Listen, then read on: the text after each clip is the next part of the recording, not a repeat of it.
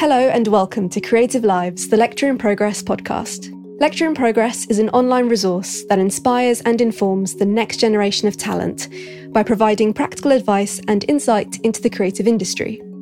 This podcast series features a broad range of people talking about what they do and how they got to where they are. This week's podcast was recorded at The Story, a one-day conference organised by content studio Storythings. Our guest this week is Amy Fallone. Hi, uh, my name is Amy Fallone and I am co-founder at Knights Of. I am a publisher of inclusive children's books from the ages of five to fifteen. Having worked as an assistant editor at publishing company Scholastic, in two thousand seventeen, Amy joined forces with co-worker David Stevens to launch their own independent children's publisher, Knights Of. With only one percent of children's books published in two thousand seventeen featuring a BAME main character, the duo set up Knights Of with the intention of keeping inclusivity at its heart and reflecting a more diverse spectrum of stories and characters. Discussing the collaborative nature of the company, Amy tells us why it's so important for them to look further afield for people to work with. The main aim at Knights Of is to be as collaborative as possible, so we actively try and work with people not only within publishing but from outside of publishing and from different industries as well. Our creative director had actually never worked in publishing until she worked with us, and she did our branding and we fell in love with her, so we just hired her full time. But yeah, we specifically look for people that are outside of the industry to work with, especially when it comes to like illustrators and authors as well. With so much of their search for image makers happening digitally, Amy explains how having an online presence can help up-and-coming creatives get discovered. We do a lot of shouting on like online, just asking for freelancers. We use specific networks, so there's a network called Bayman Publishing. We definitely just want to see like a range of styles um, and a range of the works that you've done, or, and even if you haven't worked in books. So, for example, our illustrator for our third book, Selom Sanu, had never worked on a book before, but we just loved his style and the characters that he created. You know, we found him on Instagram and through a recommendation and just really loved his style, so it didn't actually matter to us that he'd never worked on a book before, just because we loved, you know, the characters that he'd created already. Online profile is definitely helpful. You know, I mean, if you don't have an Instagram or like you're not a fan of social media, just a way to be able to find you, even if it's through like a static website or a blog or something, but just some way that I can see your work and get in touch with you helps. When she was younger, Amy dreamed of being a doctor and specifically getting to work with kids. I always knew that I wanted to be working with kids in some kind of... Um, and then I just married that up with my love of books, and I was like, ah, this is what I meant to be doing. But that didn't happen until like my third year of uni, that aha moment, as it were. Amy studied English literature at the University of Surrey, but it was while she was in Florida on a year abroad that a lecturer helped point her in the direction of the publishing world. She reflects on navigating her path after graduation. I got back after that third year in Florida and like literally sent my C V to all the publishers. Even if they weren't advertising for internships, I sent them anyway. And that was how I got in. You know, I managed to secure an internship when I graduated. I spent a year doing internships, but six months of that was unpaid. Um, I was at one place who paid me fifty pounds a week fortnightly by cheque on a Friday. So by the time you left work, you couldn't go to a bank and cash that cheque because all the banks were closed, so you have to wait the following Monday. I say all that to say, like, my biggest challenge, I think, after I graduated was balancing, like, a part-time job, so I would work, like, Saturdays and Sundays, and also, like, doing the whole publishing thing, which was very new to me, Monday through Friday, and then possibly also, like, events and stuff, because publishing is really heavy on the networking, so you kind of feel like you have to be at everything. Um, and that was a challenging time, just because I knew where I wanted to be. Like, I knew I wanted that entry-level job, but getting it just seemed, like, so far away. And since then I was just like, I did literary agencies, I did small indies, I did big publishing houses, and uh, found that, you know, kids publishing was definitely where I wanted to be.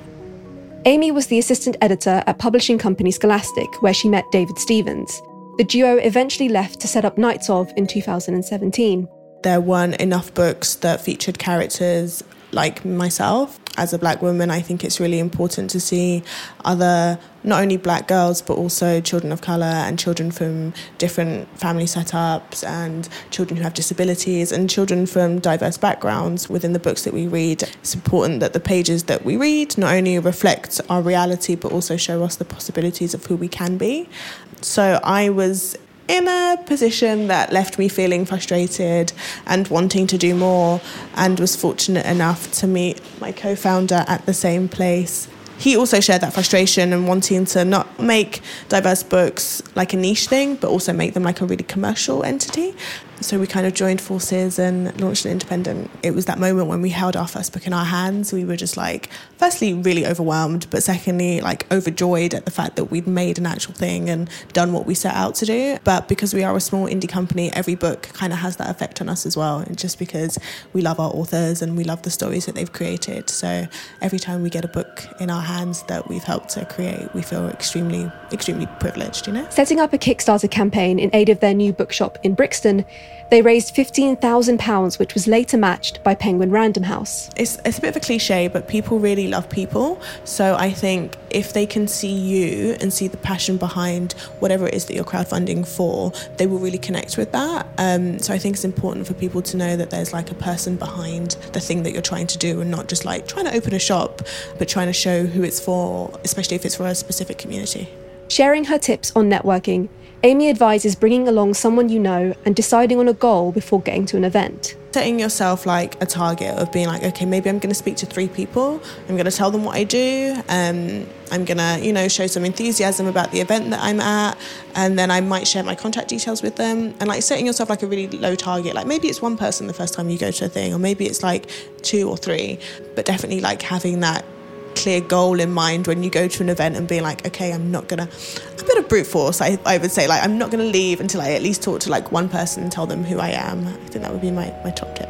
Working as a duo isn't always a seamless process, but Amy explains how sharing a unified vision helps to put any disagreements into perspective. Disagreements will come, you know, we, we all have, like I said before, different opinions, different ideas, but if you keep that main goal in your mind, like if, for us, we know, okay, so our ultimate goal is always to publish inclusively and to hire diversely. And that is something that is bigger than us. So I think disagreements, personal or business-wise, we always kind of have to look at like our main goal, and is what we're fighting about contributing to the main goal, or is it just like deterring us from it? And I think having that in mind will help steer the disagreement back to a place of agreement, hopefully. Finally, Amy shares her advice to a young creative looking to follow a similar path.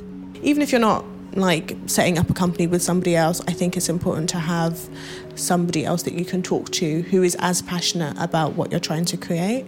Um, that would be my biggest bit of advice. And also like do do as much research as possible into what you're doing, who's done something similar, who is also maybe trying to get something started off the ground, like how have they done it, how have they done it successfully, or how have they done it unsuccessfully. Um, just, yeah, do your research. This episode of Creative Lives was brought to you by Lecture in Progress. It was presented by me, Marianne Hanoun, and the guest was Amy Fallone. The editor was Ivor Manley.